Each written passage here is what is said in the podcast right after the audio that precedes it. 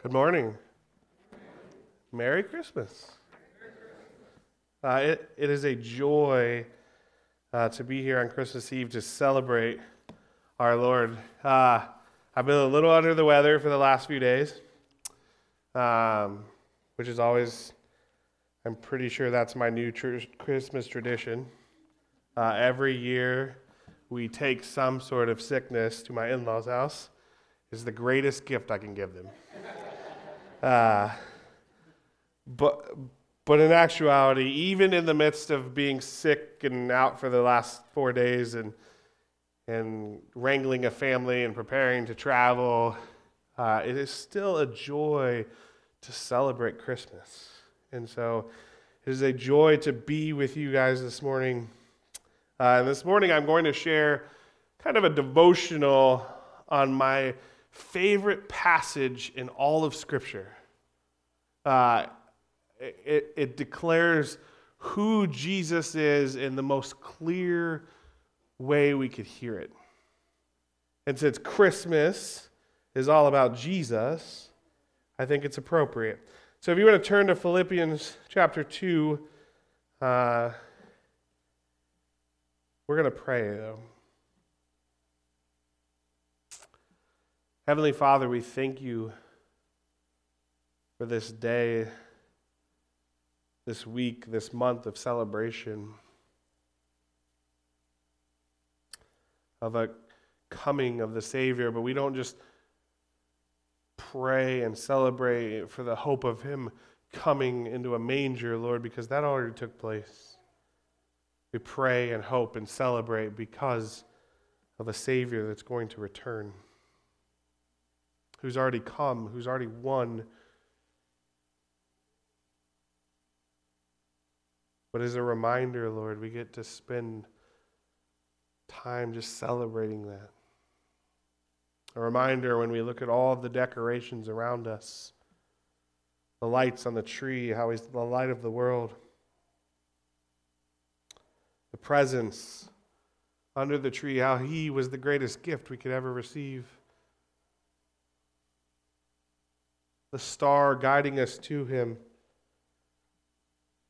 the candy canes telling us how he'd lead us as a shepherd, the tree itself showing us where he took his sins, our sins, onto himself. And so, Father, it's a great time to celebrate. And so, Father, I pray that we can celebrate Jesus this morning through your word. I pray that we can celebrate Jesus this week with our families and our friends. I pray that you would give safe travels to those that are coming and going from church this morning and those that will go and spend time with their families. Lord, I pray that we just celebrate you. And so, Father, speak to us this morning through your word. Father, we pray all of these things. In Jesus' name. Amen. they say there is a big man that lives far away. He is supposed to be jolly, but it's hard to say. I've never seen him, and neither have you. The children believe, so I suppose that will do. He is known as a loner, only time for his work. He keeps to himself for most of the year, and we are grateful he doesn't appear. We send him requests for particular needs, but we never hear back. Who knows if he heeds? We try to be good and make his blessed lists, and maybe one day, if we do what we should, he will give us. He will give us out our things as long as we're good. Now, this is a small part of a video made by the church in England. Now, I know what you're thinking. You're thinking of the jolly red guy. But the problem is, it's not the jolly red guy. This is the picture that is often described as Jesus. Have you ever thought about Jesus that way? Have you ever thought about God looking down over us, judging us just to see if we're bad or we're good? That if we do good things, He'll reward us. That even if we try to do our best, we may end up on the naughty list. Do we think of God sitting off alone in the distance, never drawing near? If I followed him, believed in him, or went to church, would he give me what I need and want? See, this is often the picture we have of who Jesus is. This is often the picture of the society has of who Jesus is a God far off in a distant place, leaving his creation to live and walk and do whatever they feel like. And if they're good, he'll bless them. But if they're bad, he'll punish them. The problem is, that's not who Christ is. We're getting our stories mixed up. So, on this eve of Christmas, I want to share with you who Jesus really is. And as we look at Philippians 5 through 11 this morning, I want you to grasp what God says about this baby in the manger, about what his life looked like, and what he did, and what he calls us to do. Now, the problem is with if you read 5 through 11, you have to read 1 through 5 first because it's just it's necessary. Sorry. So, this is what Paul says. Uh, we're going to read 1 through 5 here. So, if there's any encouragement in Christ, any comfort from love, and any participation of the Spirit, any affection and sympathy, complete my joy by being of the same mind, having the same love, being in full accord, and of one mind. Do nothing from rivalry or conceit, but in humility count others more significant than yourselves. Let each of you look not only to his own interests, but also to the interests of others. Have this mind among yourselves, which is yours in Christ Jesus. Now, as I read this story, there's a lot of things that go to my mind, but as we think about this season, we think about Jesus and gifts and family and friends and concerts and plays and food and rejoicing with this anticipation, and lights and shopping and traveling. But often it's focused on what God can do for me and for my family. It's about forcing the perfect moment, buying the best gift, or even putting my family above Jesus himself. And so Paul here is encouraging the church in Philippi to, to look at Jesus for their example, to put others above themselves like Jesus did. He encourages them to have the right heart that's focused on Christ. He encourages us today to do the same.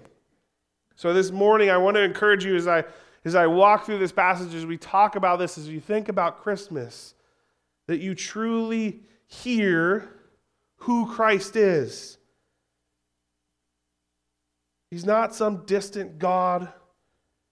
He's not writing down a list to see who's good or bad. This is who Jesus is, and this is what he calls us to do when we follow him to have a heart like he does. See, as I read this passage, we don't know exactly all of what was going in the church of Philippi, but I do know this. We have a great example of this, and I, with Jesus' own disciples. In Matthew, the disciples, James and John, and their mother, uh, sometimes when you're a little older and your mom steps in, it's probably bad. Uh, they attempted to pressure Jesus into giving them privileged spots in heaven. All right, they came to Jesus and they're like, you know, Jesus, we're pretty close. You know, we're working really hard here. We should get something for this. And you know, mom is probably there, like, yeah, yeah, go, go ask this. Go ask this. And now the other disciples hear about this, and there begins a sharing of angry words and harsh gestures, and, a, and an emotional like fight going on. Almost like if your family got together and something happened and you it got awkward real quick. Uh, so Jesus, of course, addresses the issue. He calls them to serve one another. A heart of service means putting someone else before yourself. Just like Paul is reminding us here in Philippians. Obviously, they immediately took to it and continued on the road serving Jesus well. Of course not. So a few days later, Peter and John, they go off and they rent a room for Passover. You remember the story, right? So they're in there and they're sitting around the table. Here's the thing though they forgot to do something. They forgot to get someone to wash the feet. And so, as they're lounging around the Passover table, if, if you can't picture this, they actually lay on the floor on their hands and they eat laying down so their dirty feet are around the outside of the room. And there's kind of this awkwardness going on in the room. There's this awkwardness of who's going to serve whom. Someone needs to wash our feet, but I'm not going to do it. I'm not willing to do that. And so, as they laid there thinking only of themselves, Jesus rose up. He took off his outer garments. He put on a servant's towel. He got the water. He knelt down and he began washing his disciples' feet. And he called them to be like this. I don't know what was going on in the church of Philippi, but Paul was reminding them this is what you have to be like. This Jesus. So, who is this Jesus then that today we celebrate? Who is this Jesus that we're constantly talking about? We find in this what is called the most beautiful passage in all of the New Testament, this heart and declaration of what Jesus did and who he is. And this is what Christmas is all about. Now, this isn't the story about Jesus coming as a baby and all of those details, but those are important and beautiful. This is the story of who Jesus is and what he actually did for us. Christ, Christmas is about Christ coming into this world, but understanding what he did truly is so important. It wasn't God just sending a baby into this world, it's God doing something that no one would expect or even really fully comprehend. So read with me 6 through 11 here. Who, though he was in the form of God, did not count equality with God a thing to be grasped, but made himself nothing taking the form of a servant, being born in the likeness of men, and being found in human form, he humbled himself by becoming obedient to the point of death, even death on a cross. Therefore, God had highly exalted him and bestowed on him the name that is above every name, so that at the name of Jesus every knee should bow in heaven and on earth and under the earth, and every tongue confess that Jesus Christ is Lord to the glory of God the Father. Christ, who, though he was in the form of God, that's how Paul starts this poem or whatever you want to call it. But he starts with Christ, who was in the form of God. Now, Paul uses a, a weird word for form here, but it means the essence of the person that is unchangeable. He's declaring something about Jesus that Jesus declared all throughout his ministry that people clearly missed out on, and still today we do. Christ is not the picture of God. Christ was God. All his attributes, all of his character, everything that God was, Christ was. I know that's a weird sentence, but everything that God was, Christ was also. Now, again, I know that the Trinity is often a confusing topic, but Christ was in the form of God. All the glory, all the honor, all the majesty, all the power, all the creativeness, all the love, all of the things we attribute to God Himself, Jesus was all of those things. Hebrews 1 3 tells us He is the radiance of the glory of God and an exact imprint of His nature. Now, Christ doesn't reflect God's glory. Christ isn't like a mirror that if we look at him, we see God. No, he radiates God's glory because he is God. And being God and equal with God, the Father, he did not count this thing to be grasped. He didn't see his equalness with God, his power, his majesty, something to hold on to and take privilege over. See, I think this is kind of one of those weird things as we read verse 6 and we think about it and we say, Who though he was in the form of God, did not count equality with God a thing to be grasped, but made himself nothing, taking the form of a servant, being born in the likeness of man. As he goes on, we, we, we hear that, and we're like, yeah, that makes sense. Of course he's God. Of course he looks like God. Of course he had God's glory. Of course he didn't give it up. I don't think we can fully enjoy what that means I think we can understand a little, and I think there's going to be a day when we stand in heaven and we're standing before God and Jesus, and we really see what the magnitude of that meant. The significance of this is far fetching. Christ stood in heaven, and though he was fully equal to God, he didn't see that as his right to gain power or use it to his advantage his equality with God wasn't something he wanted to hold on to and never let go. He saw it as something that qualified him to save us. I want you to think about that. All the glory of God, and what does Jesus use it for? The salvation of his people. All the power in heaven and earth, all throughout the cosmos, and Christ didn't care about all of that. What he cared about was us. It wasn't something to be grasped and held on to. Look at this great thing I have. I'm not going to share that with you. That's why we're supposed to go tell people the gospel. It's good news. We don't just hold on to it and say, I've got Jesus, how you doing over there? We tell people about it all the power in the world, and he would willingly step down as a simple baby. So he made himself nothing. Now, the word here is often confusing to scholars because some of them believe that Christ literally emptied himself of being God. Now, Christ did not stop being God. But he did give up a lot of the things that he enjoyed. He gave up his heavenly glory. He gave up his personal face to face relationship with God.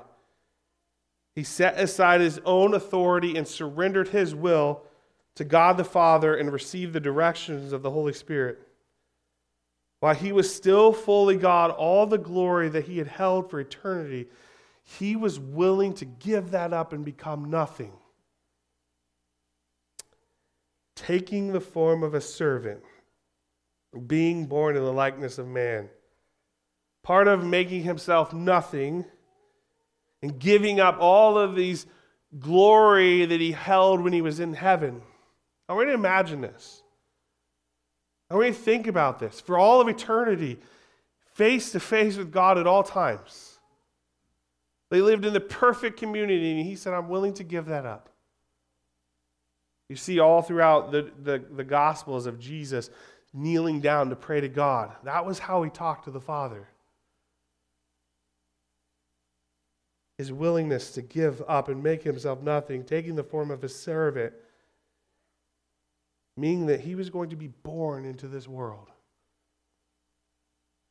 He gave up all his heavenly glory to be identical to us. Now, I don't know about you guys. But I would look in the mirror and think, why?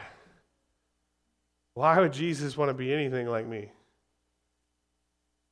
So, Jenny and I actually had a pretty funny conversation the other day about these things. I'm kind of a weird musings and wondering kind of person. Like, I often ask the question Did Adam and Eve have a belly button? It's a great question. We don't know the answer. They didn't. Anyways, uh, so we, we began discussing Christ as a baby, and we just having this conversation, kind of a sitting there and being silly. And, and so Jenny proposed the question of, did Christ cry as a baby? And I was like, huh, I never really thought about that. And, and, you know, we see the moment when Christ is on his way to raise Lazarus from the dead, and his friends are crying, and he, and he weeps with them, and he grieves with them. But we have Christ as a baby in a manger and as having a baby. I know that babies cry a lot. Uh, and so we began this discussion of, did, well, did, did Christ die? Because while he was human, he was also God. And so there began this weird conversation of, well, obviously he telepathically told Mary that he needed to be changed. Uh, and, and so we had this very weird, silly conversation, but we ultimately got to the answer that we knew to be true. Course he cried. He was fully human. He took on the greatest sacrifice anyone could ever do. He gave up everything, everything to become a servant. How many of us are willing to do that? How many of us are willing to get out of our own way to help someone else? A lot of us would. A lot of us would, but how many would do it for people that were bad? People that were terrible? People like me? See, I, am sure Jesus lived just like us. I'm sure he fell and skinned his knees. I'm sure he had was bullied. I'm sure he dealt with all kinds of issues as he was growing into a man. He walked through life just like us. He didn't just come down in it, it, as God shaped like a human. He stepped out of heaven fully giving up those heavenly rights and becoming just like us. He took on the role of a servant. This wasn't just a baby in this met in a manger. This was God's rescue plan for his people. And so, being found in human form, he humbled himself. Now, he just said, Paul just said, he was being born in the likeness of man, and now we shift into being found in human form. And, he, and he's not saying the same thing. He's switching from the heavenly perspective of who Jesus was in heaven and what he was giving up to now what it meant for him to be here and now on the earth. He, in human form, he humbled, and this is key here, himself. Himself. He was now fully man and fully God, which meant every physical effect that we feel, he would feel. I have no doubt in my mind that Jesus at some point got a cold and dealt with that. Now, could Jesus have been like, and I'm better? Of course. But then is he living as a human? He could have caught himself off the cross. But then would he be doing what he came to do? This humbling was unique. This was not humbled by circumstances this was not humbled by other per- people. This was not a humbling because he was forced to do something. This was Christ making a choice. That he would give up his heavenly glory and he would come down as a baby and he would walk the paths we walk here on earth. He did this of his own accord. He shows us what humility truly looks like. So much that he gave up his life for us. He humbled himself, becoming obedient to the point of death on a cross. Now, you remember, Jesus is equal to God.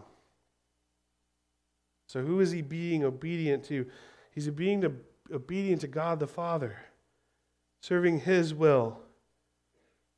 And we have all this prophecy all throughout the Old Testament that leads to the, the birth of this baby and the, and the journey that Jesus will walk on earth and his death and his resurrection. I believe there's 320, I can't remember now, 328 or 3, one of those two. Prophecies about Jesus being born, Jesus going to the cross, and Jesus rising again that have come true and that we know to be true. And, and, and he obediently and humbly went to that path Think about that. He knew all these things were coming. He knew what he had, he knew what he was stepping into.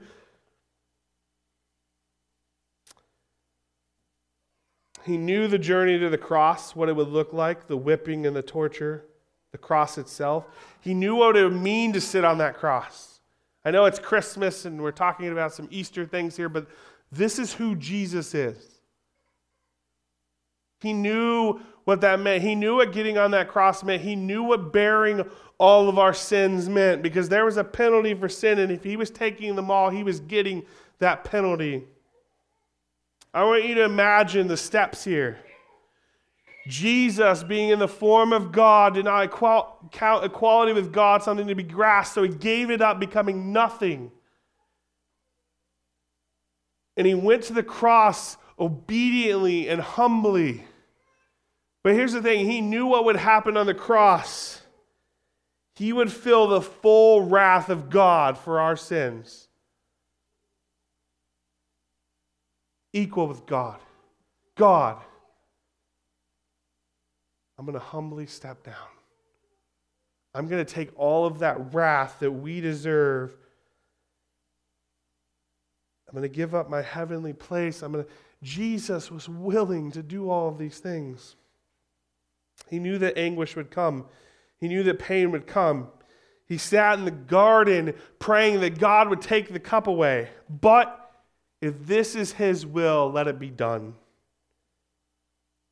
His humility would place him in that manger. It would have him travel through life like us, and it would bring him to the cross. Now we, we get a shift in verse 9.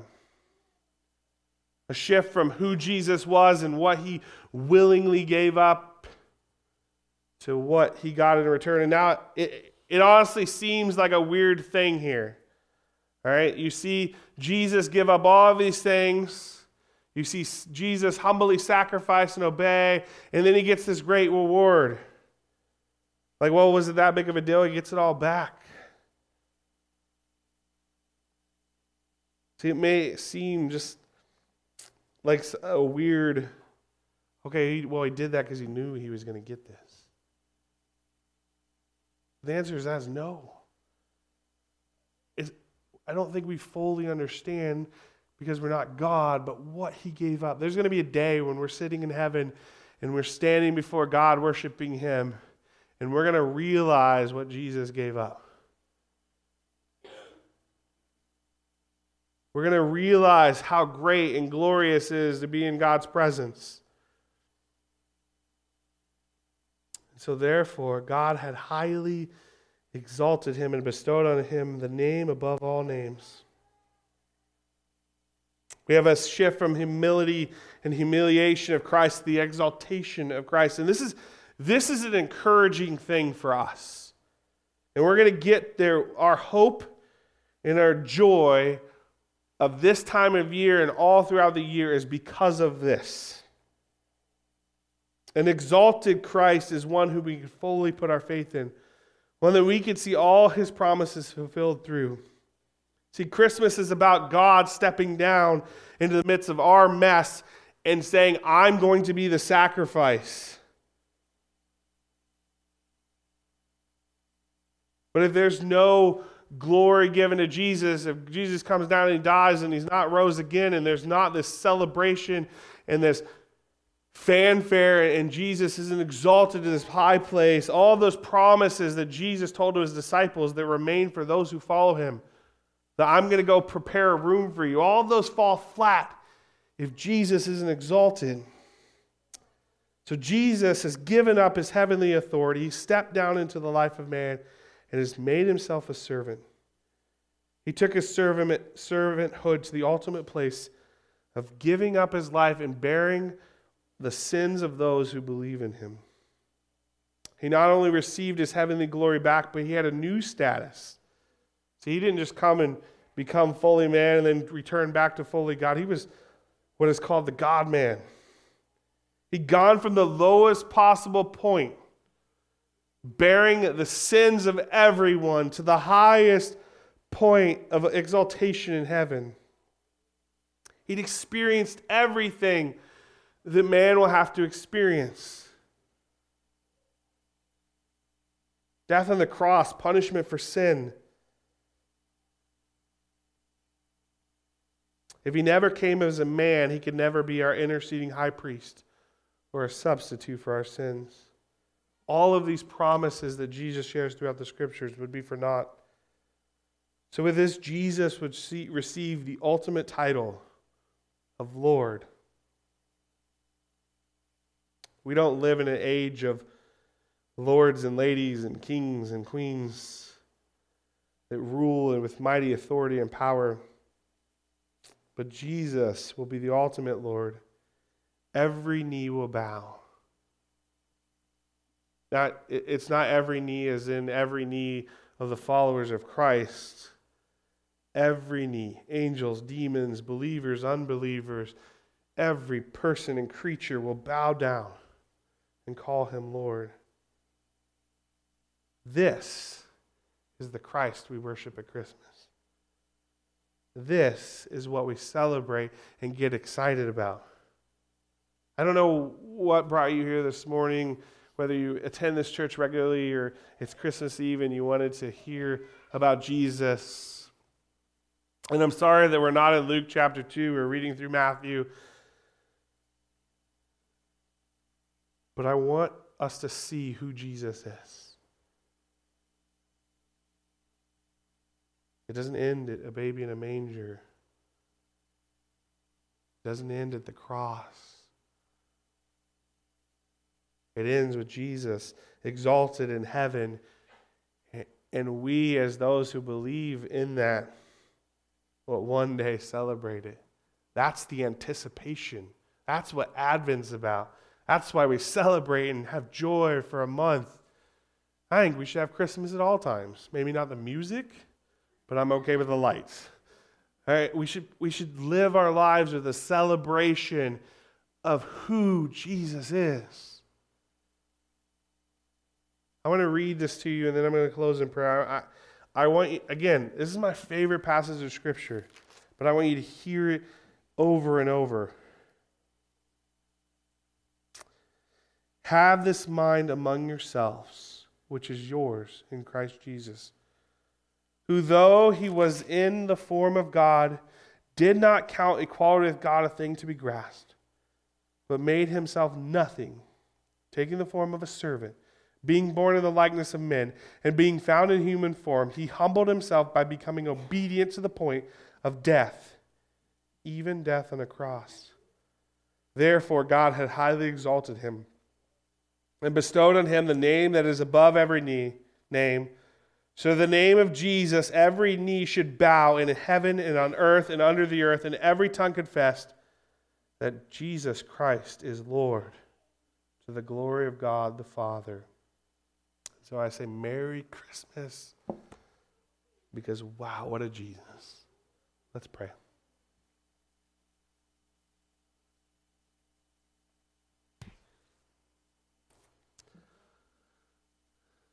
Heavenly Father,